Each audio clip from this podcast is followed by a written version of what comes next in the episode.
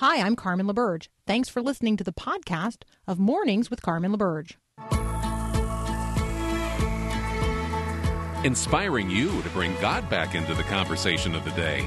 This is Mornings with Carmen LaBerge on Faith Radio.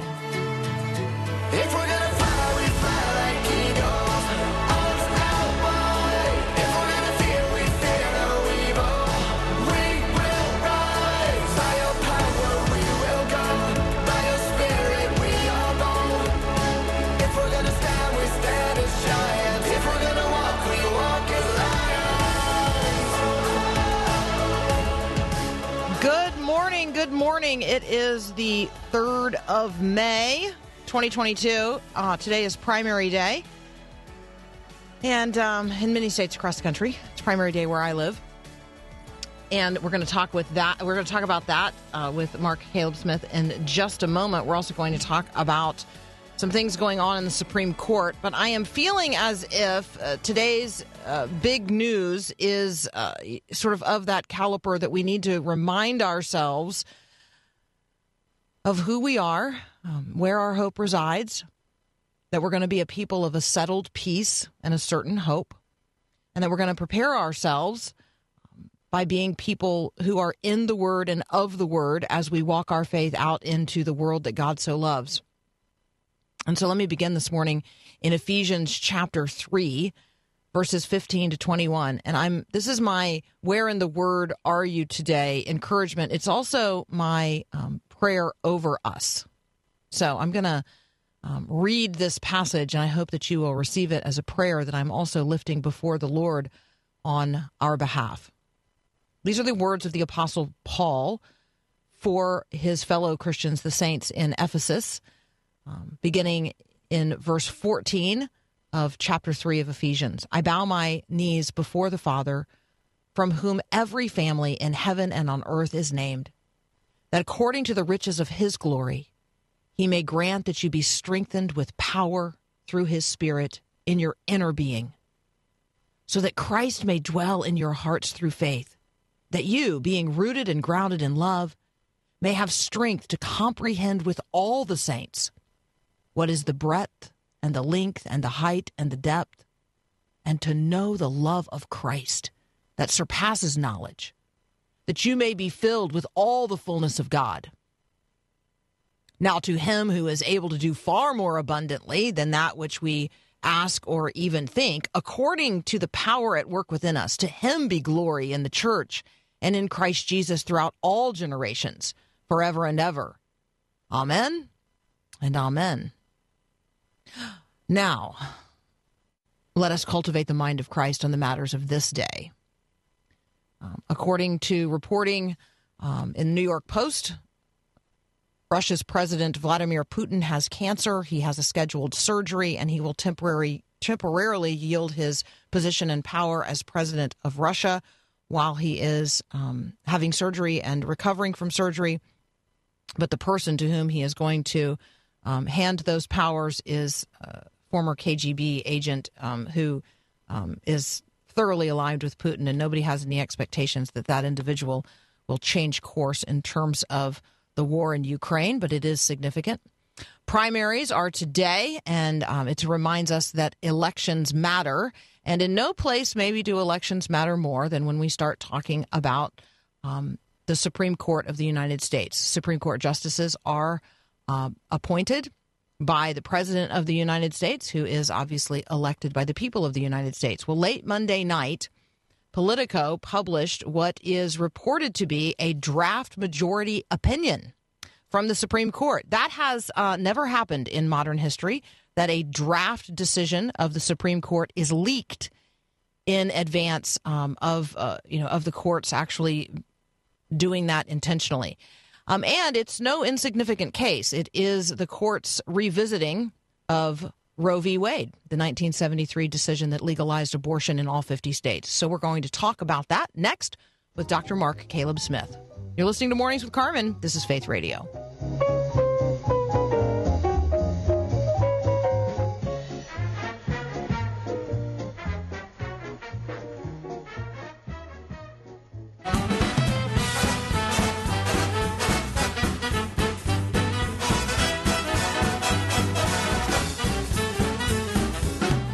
Dr. Mark Caleb Smith is joining us now from Cedarville University. Hey, good morning, Mark. Let me start with this. Um, here's a wide open question for you. Did you ever think this would happen? And then you get to um, you get to associate the this which which with whichever part of this storyline you find the most interesting. Did you ever think this would happen? Did you ever think Uh, Roe v. Wade would be overturned? Did you ever think that a decision or an opinion by the Supreme Court would be leaked in advance of the court actually releasing it? Uh, no, I would certainly no on the opinion being leaked. I mean, that's just a shocking uh, breach of every protocol the Supreme Court operates by. And I mean, for people who don't study the court or aren't aware of how the court functions, it may not seem like that big of a deal for just some early information to come out, but it's it's far more than that. And we can we can go into the weeds on that if you want, but it's a, it's a stunning development. Um, nothing that I've ever seen comes close to that in terms of the of, of overturning Roe, I mean, I think once uh, President Trump's appointments got on the court, it at least became very possible that we were going to see significant changes on Roe. Uh, after the oral arguments took place in December, it certainly felt like they were going to make changes. I didn't think they would overturn Roe uh, all in one fell swoop. I thought they would probably do something gradually.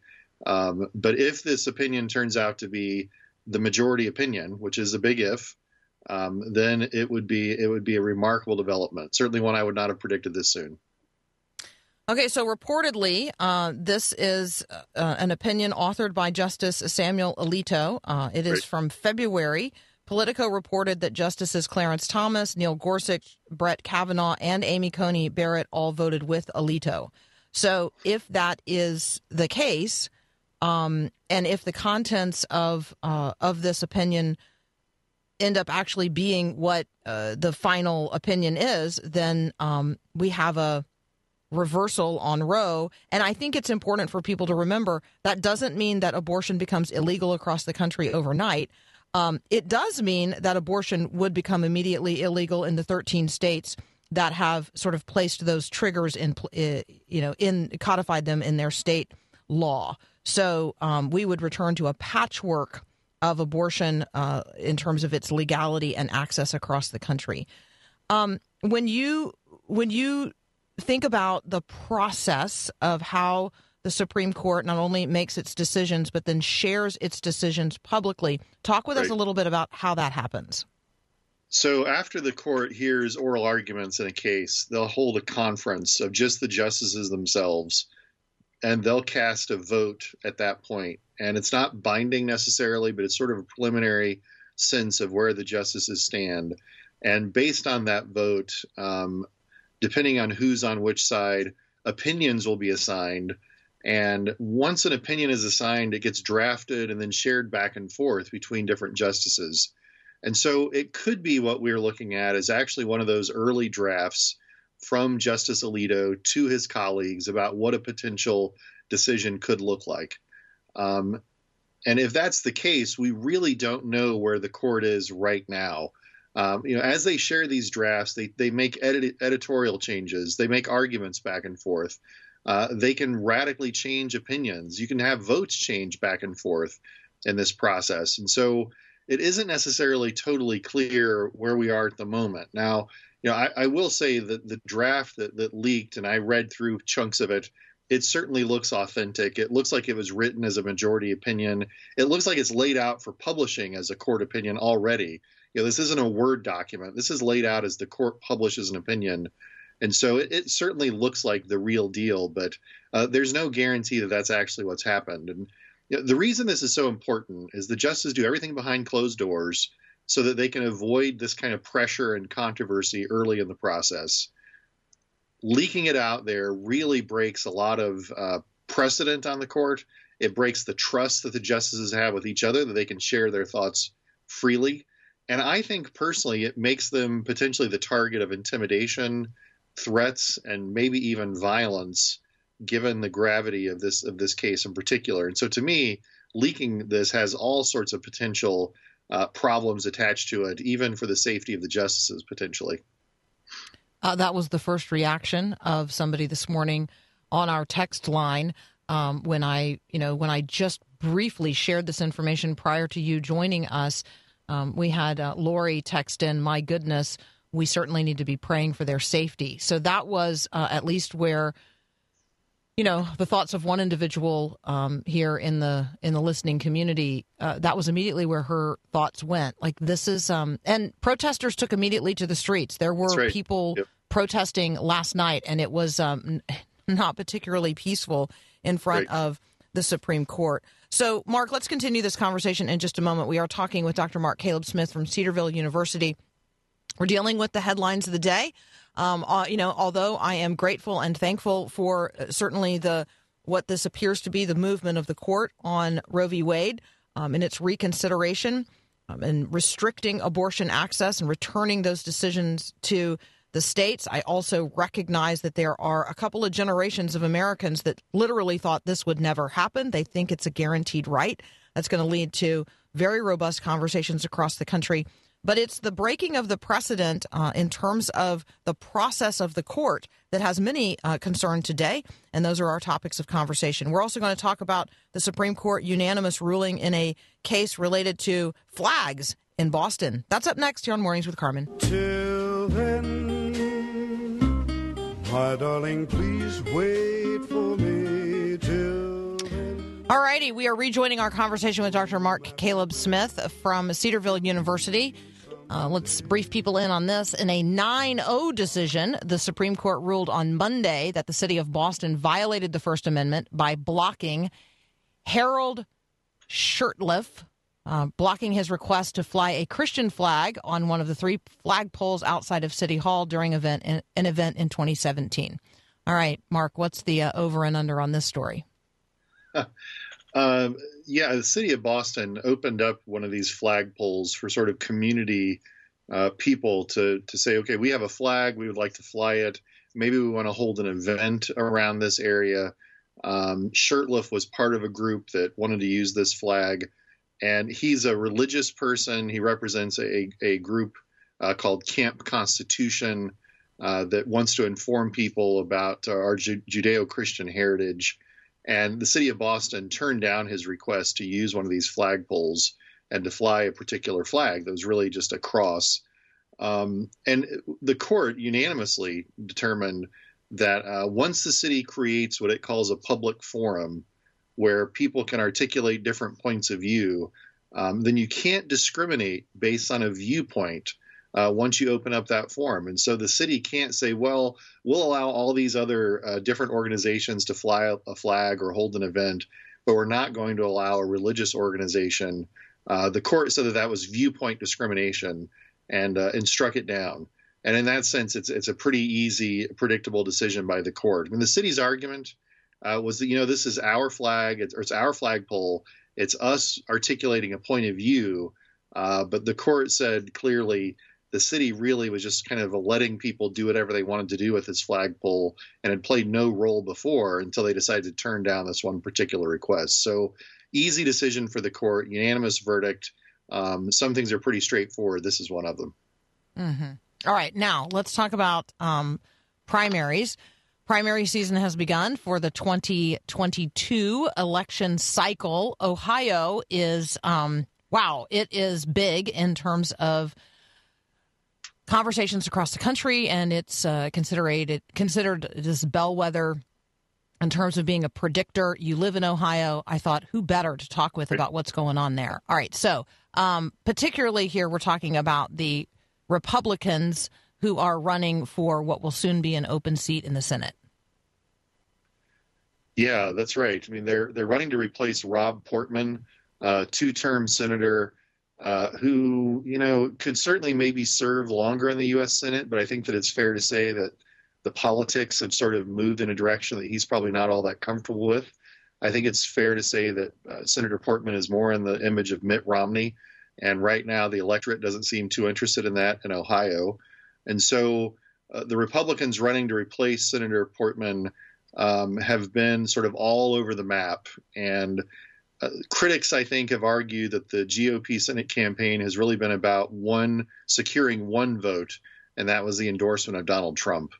Um, and a few weeks ago, President Trump did weigh in and endorse one of the candidates uh, named But then J.D. he seemed to have but then he seemed to have forgotten that the other night when he couldn't maybe remember who he had endorsed. Yeah, uh, it was a remarkable moment in Nebraska when the president uh, forgot the person's name and then, maybe even worse, mixed it up with another candidate's name. So he said J.D. Mandel. Mandel is the other person who is seeking President Trump's endorsement. Uh, and so, not a not exactly a shining moment for either Vance, Mandel, uh, or for President Trump, frankly. So, but as you said, it's a good bellwether, I think, to give us a sense of how much power does President Trump still wield over the GOP in Ohio, and potentially how much power does he still have nationally in the Republican Party? All right. So um, there is a third candidate. There's not just Yep. three uh, or not just two people running. There are actually five. Um, there's a third person who uh, apparently is kind of surging. What do we know about that individual? Yeah, Matt Dolan, who's a conservative current state senator in Ohio, uh, is kind of out of central casting for a typical Ohio Republican of the last 20 years. Um, pretty, pretty staunch, pretty, um, you know, straightforward guy. Uh, I think would be someone like Rob Portman to some degree in the Senate. But Dolan has distinguished himself because he's he's not a never Trumper. Uh, he said he, he's voted for Trump twice and he would vote for him again if it comes down to it. But he said that um, the the 2020 election was not stolen, and he says that uh, really the president should move on from it. And so he's taken a very different direction on some important issues compared to Mandel or compared to Vance or some others in the race. And so Dolan is surging, as you said. Right now, the polling looks like this is too close to call. And my guess is it'll be one of those three candidates. If Dolan manages to pull this out, uh, I think that's a significant moment potentially for President Trump and his influence. I mean, it would. Uh, I think that it would damage the president, perhaps, perhaps dramatically. So it'll be interesting tonight. I think it's going to be close. I've been told by some people on the inside to to be prepared for a long night uh, because uh, the polls might may take a while to count these votes. Okay, so um, let me tee up this uh, this comment, this language that we have heard from at least one of these candidates, and the, in this case, the candidate is, is Josh um, Mandel. But I'm not sure that it is language that others running would be particularly uncomfortable with. I'm uncomfortable with it. Um, talk about candidates seeking to activate a quote unquote Christian army. Yeah, I mean, Josh Mandel's been campaigning in Ohio with Michael Flynn, the former national security advisor for President Trump. And the language that they both used in this particular event, as you said, it's talking about Christian warriors, it's talking about sport, spiritual warfare, um, Christians being the pointed tip of the political spear, and things like that. It's just language that's really soaked in, in war rhetoric and frankly, yeah, I have I find it extremely troubling as well, Carmen. I, I don't I don't think that's really what we're called to be as believers. Certainly, we're called to be politically active and engage in our society. Uh, but to think that we're being called on a holy mission uh, for a specific political candidate um, is is certainly a, a bit beyond the edge for me. But I think it's fair to say that this kind of rhetoric is uh, not all that unusual uh, on the on the right side of, of American politics right now. Uh, plenty of believers are fluent in this language and are comfortable with this language, and I think are motivated by it. So I think this opens us up for a long conversation that we need to have about how we conceive of our role in a society, um, and if we want to take on this kind of militant approach to things. Yeah, I you know I'm I guess I'm thinking back here, you know, onward Christian soldiers um, m- marching as to war, um, but in our contemporary conversations globally, um, and our sensitivity to jihadist language, Right. it, I I think that we live in different days, and I think that um, if I were hearing this language coming from a person of a different religious persuasion other than Christianity, um, and I were hearing a candidate uh, seeking to activate a Muslim army, um, and I were uh, listening to war rhetoric related to um, a person of a different, um, th- th- I I would be worried and I would be concerned. And so I think that Christians need to be sensitive to the way that we are heard by outsiders. Um, we are, you know, like weirdos in the culture. I mean, this is no longer in any way, shape, or form a culture that is uh, formed around Christian values or ideas. And so we're strangers. We're living in a strange land. We talk about that all the time here. And so when we um, use language, we have to recognize how others are hearing it. And the way others are hearing this is provoking fear. Yeah, I think I think that's exactly right. And you know, I, I'm always reminded of Christ's admonition. You know that His kingdom is not of this world, and to sort of put that kind of focus on achieving political victory, um, using this kind of militant, in some ways, blood-soaked language. Uh, I think is, is it's difficult to witness for Christ using that kind of rhetoric in my mind. Different society that we live in, as you said, um, and I think an opportunity to witness is being lost when we when we adopt this public stance. Yeah. So we need to talk about, you know, uh, language used, you know, inside and outside. We need to talk about motivation. Yep. We need to talk about public witness. Those are all parts of this conversation. All right. Um, thank you so much. As always, that's Dr. Mark Caleb Smith. You can find him at Cedarville University. You're listening to Mornings with Carmen. I'm Carmen LaBerge, and this is Faith Radio.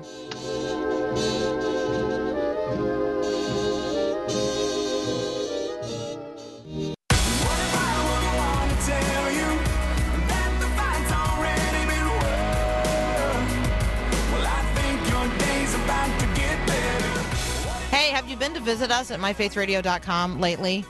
Um, there is a, a place for you to enter to win Susie Larson's brand new devotional for mothers and children. This is Mother's Day week. That's not lost on me. Um, and for all the ways you mother, I am thankful. Um, for all the ways that others mother you, I am thankful. Let's be thankful for, um, you know, those women in our life who have mothered us over the years. I you know who does God bring to mind when when I say those words? It's not just our you know biological moms. Who are the women who have shepherded our hearts? Who has mothered us along the way? Um, maybe consider honoring them this week in some particular way. Susie's devotional is May His Face Shine Upon You. We are giving away copies. In fact, we're giving away bundles so that you can have one and you can give one to someone else. So you can enter to win. Um, during this month of May, the May His Face Shine Upon You devotional giveaway. You see what we did there, right? May, May. hmm Uh, and so you enter to win at myfaithradio.com. We are also um, going to be broadcasting the National Day of Prayer Service right here uh, on this Thursday, May the 5th and encourage you to um, check it out in advance. Um, pray.com and the National Day of Prayer Task Force is going to be partnering to live stream the National Day of Prayer event from the Museum of the Bible on Thursday evening. And we are going to carry that live here on all of our broadcast channels. So you can tune in to Faith Radio. You can find the stream on our Facebook page. Um, you know, or you can come, or you can just visit myfaithradio.com at 7 p.m. Central on Thursday, May the 5th, and click on the live stream because it'll be broadcast there as well. All right, so lots of great stuff at myfaithradio.com. The beginning of every month, I think, is always a great time to check out the website if you haven't done so lately um, because you know frankly there's always great new stuff at the beginning of every month all right more next here on mornings with carmen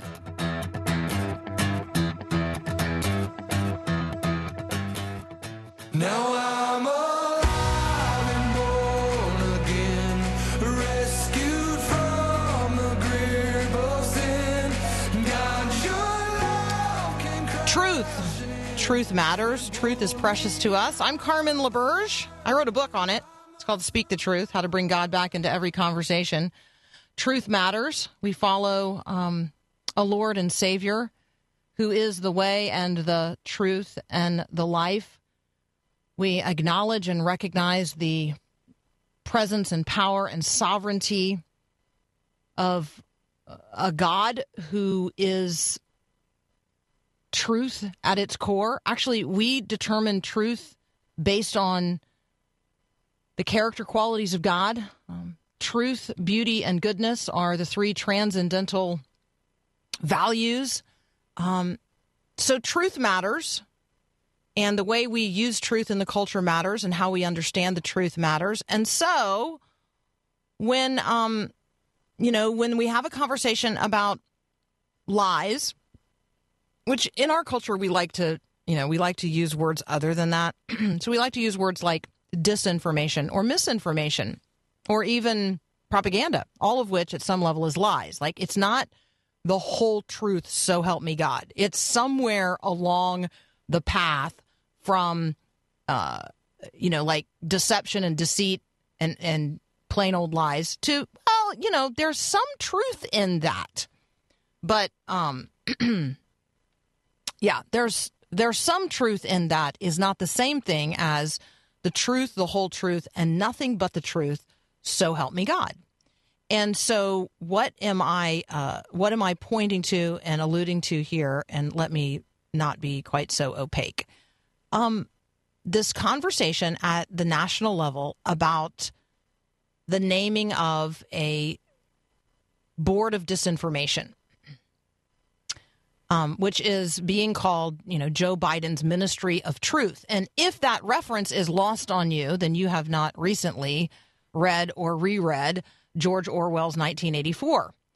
Um, and so every reference to, uh, you know, the quote unquote Ministry of Truth has provoked people to then Google Ministry of Truth, which has then taken them to a Wikipedia page, um, which has then led them to rediscover Orwell's 1984, which has then led them to go and order uh, the book, and and it's now you know like trending again on outlets that sell books.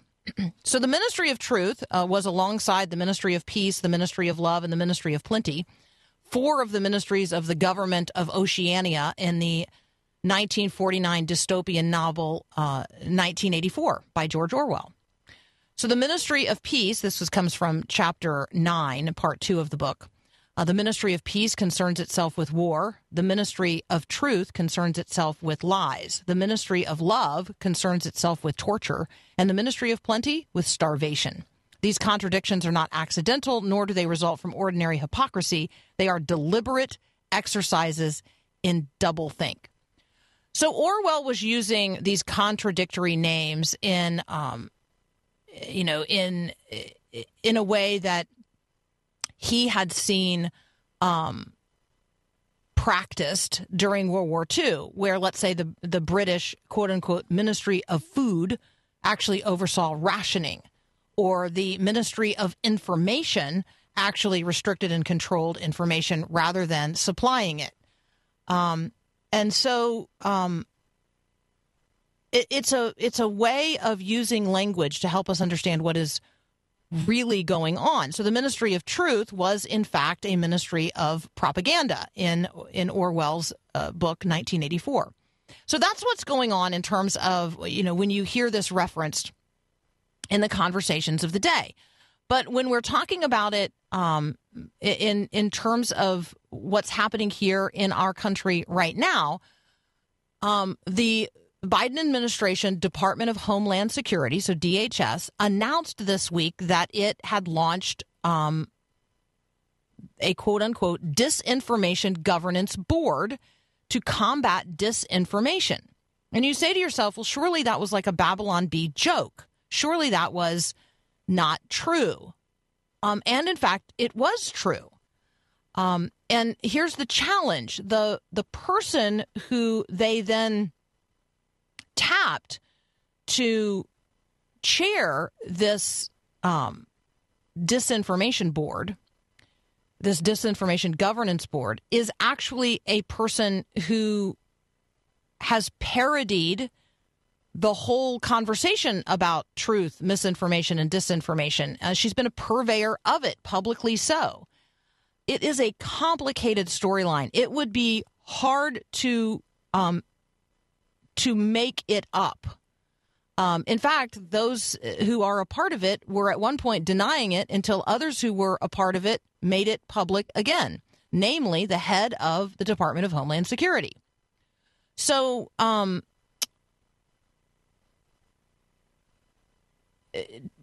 Secretary Mayorkas, during his um, testimony earlier this week, uh, cited misinformation about Homeland Security's disinformation board. Um, and and then Jen Psaki, the uh, the press secretary for the president of the United States for the White House, actually then laid out what it would be. So, sort of, here's been the back and forth. Um, Homeland Security Secretary Alejandro Mayorkas on Sunday then defended the department's new disinformation board as people were pushing back, um, you know, suggesting that it was Orwellian. Here's what he said on CNN's State of the Union. Quote, it works to ensure that the way in which we address threats, the connectivity between threats and acts of violence are addressed without infringing on free speech, protecting civil liberties, uh, civil rights and civil liberties, and the right of privacy. In another interview on NBC's Meet the Press, also on Sunday, he reiterated that the this disinformation governance board would work in ways to address disinformation, quote, in a way that does not infringe on free speech. It does not infringe on civil liberties. So, um, uh, here's the challenge: um, how one defines the terms misinformation and dis- disinformation, and how one defines the truth, and who gets to say what, is what we're talking about here. Well, as soon as you start saying who gets to say what and what is and isn't um, true, then you have basically a government arbiter of the truth. Okay, that's a challenge. I'm not sure that, um, you know, if we were electing an arbiter of truth, we would all agree on who that was going to be. Well, we might all agree because we would say, well, it should be Jesus. Jesus should be the arbiter of truth. He is the way and the truth and the life. Like, he ought to be our standard. That's not the standard that um, many people in the culture are using. It's certainly not the standard the government is using. And so, who decides what is and isn't true, and then what is what may and may not be allowed to be spoken? That's actually what we're talking about, and I can I can barely believe that that's what we're talking about. Like, I, I thought when I first heard this, surely this is a a strange joke, but it's not. Um, this is actually what is uh, what is going on right now. So, what could go wrong with a government-run ministry of truth? I mean, I, I, realize that's not the name that they have placed upon it, but that is the name you're going to hear uh, it referred to and by. Now, the truth matters. The truth matters a lot. In fact, there's not anything that matters more than the truth. So, how is truth discerned? This is a question for us today. How do I sort out truth from lies? And then how do I become a person who advocates for the truth no matter what? Well, the answer to that one is so help me God. So help me God.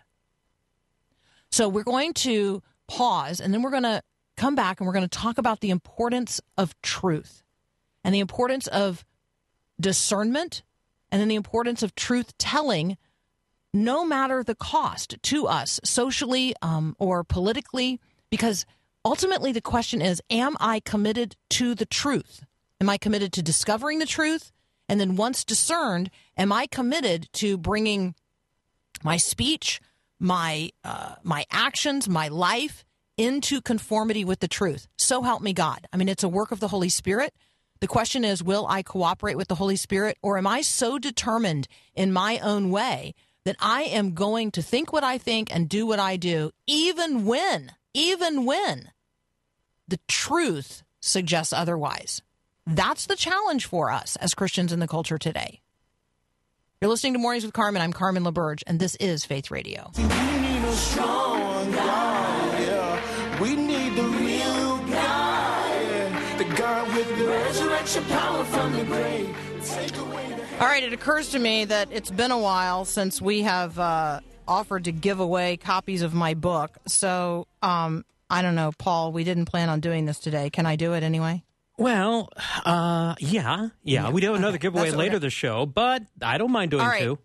All right, so here's what we're going to do. Um, if you've never received um, a complimentary copy of my book, Speak the Truth How to Bring God Back into Every Conversation, um, we're going to give them away today because I think that um, it's imperative that you understand what I'm thinking about these things and how I'm thinking about them. And nowhere have I laid it out as thoroughly as in my book, Speak the Truth. And so if you want a complimentary copy of Speak the Truth, text the word book to 877 933 2484. Again, you're going to text the word book to 877 933 2484. So um, here's here's why this matters uh, to me. Nothing matters to me more than um, our being aligned with the Lord our God and uh, and His will in the matters of the day. And so, seeking the truth and then speaking the truth um, is, I mean, this is this is who I am and how I'm wired. There's a lot uh, that's wrong out in the world. And so we can start this conversation pretty much anywhere, but you know, I like to begin at the beginning. And so if we are going to begin at the beginning, let's start with, you know, the first wrong. The, the start by acknowledging that the root of every issue is an issue of sin. And we've got a home field advantage in that conversation. So um, that's actually where the conversation about truth begins. Do I believe God is? And then, do I believe that God is good? Do I believe that God has spoken? If I believe that God is and God is good and God has spoken, then I am um, intensely interested in what God has said. And where do I access what God has said? Well, I access that in the scriptures of the Old and New Testaments. Um, and so, this conversation about truth, I'll just tell you in advance, um, is going to be a conversation about God, and it's going to be a conversation about Scripture, and it's going to be a conversation about discernment. Uh, and then it's going to be a conversation about the integration of the Word of God into the life of the believer in order that when we speak, what we say is actually aligned with who God is in terms of what He's revealed. Now, we don't do that by our own power. We do that by the power and influence of the Holy Spirit at work within us. We do it as people completely given over to Him. So, this is also a conversation about where you are with God and who you are in Christ. And if you're not in Christ and the Holy Spirit is not operating in you, then there's a chapter in the book about that as well. Because this is intensely personal. And I think that we should take it personally. I think we must take it personally. Um, so the truth is who God is. Um, the truth is what God communicates, and the truth is that which God calls us to live within. So let me um, let me ask this question: Where do you think God belongs in the conversations of the day? Because the truth is that God belongs right at the center of every conversation. The truth is that God belongs at the center of every conversation. And so, whatever's going on in the culture, whatever headline we're reading, whatever um, issue we're seeking to address, the issue is ultimately God. And so, where is God in the midst of that conversation? So, when we're talking about, let's say, the headline that I teed up just before we started this uh, this segue into a conversation about the truth, right? It was a conversation about free speech. It was a conversation about information and disinformation and misinformation. It was a conversation about, well, frankly, lies and how we identify them in the culture today and the challenge of identifying lies because of social media and, frankly, um, propaganda. So it's a conversation um, about discernment.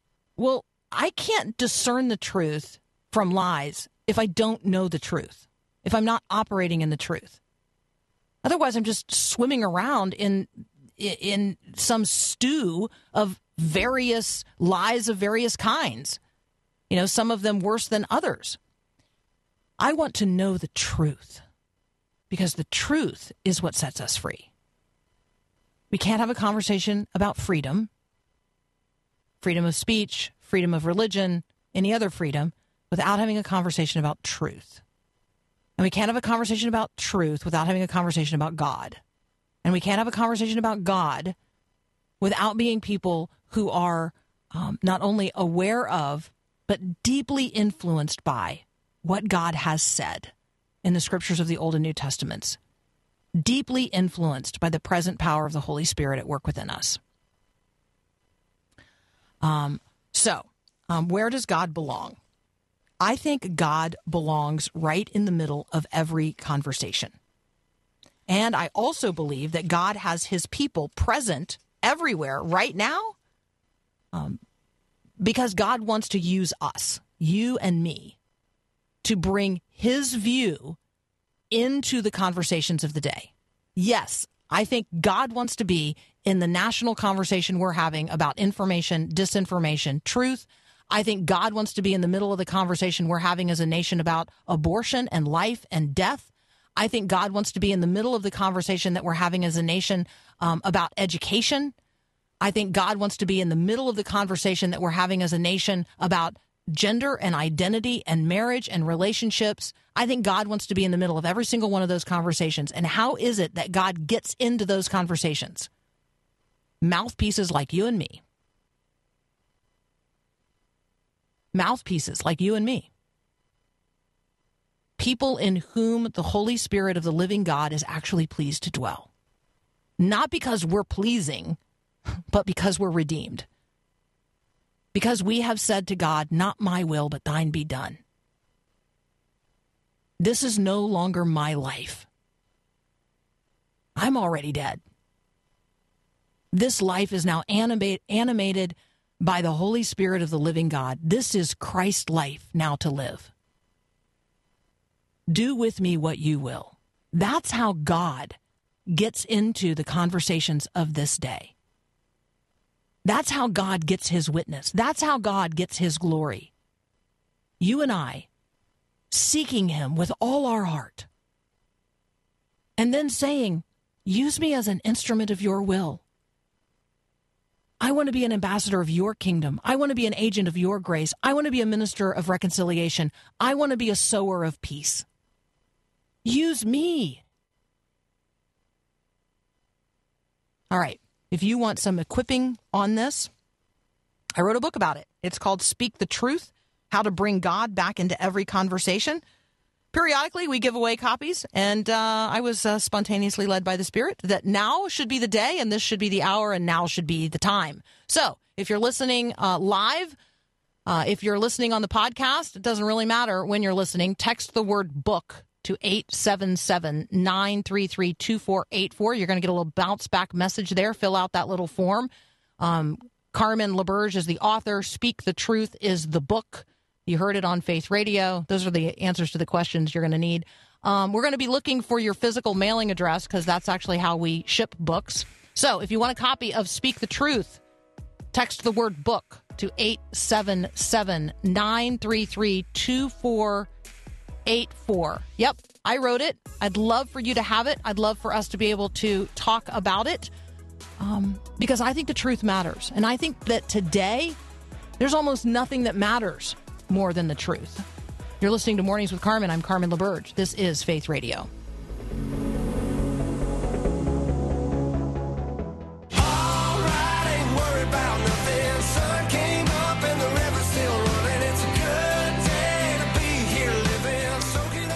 May. Mayday, Mayday, Mayday. I don't know. That's what came to mind. May is blessing month here at Faith Radio. Um, we are people so extraordinary, extraordinarily blessed. You bless me. Uh, I trust that being together blesses you. Um, we want to be people who recognize the blessing of God, um, and we want to be people who bless God.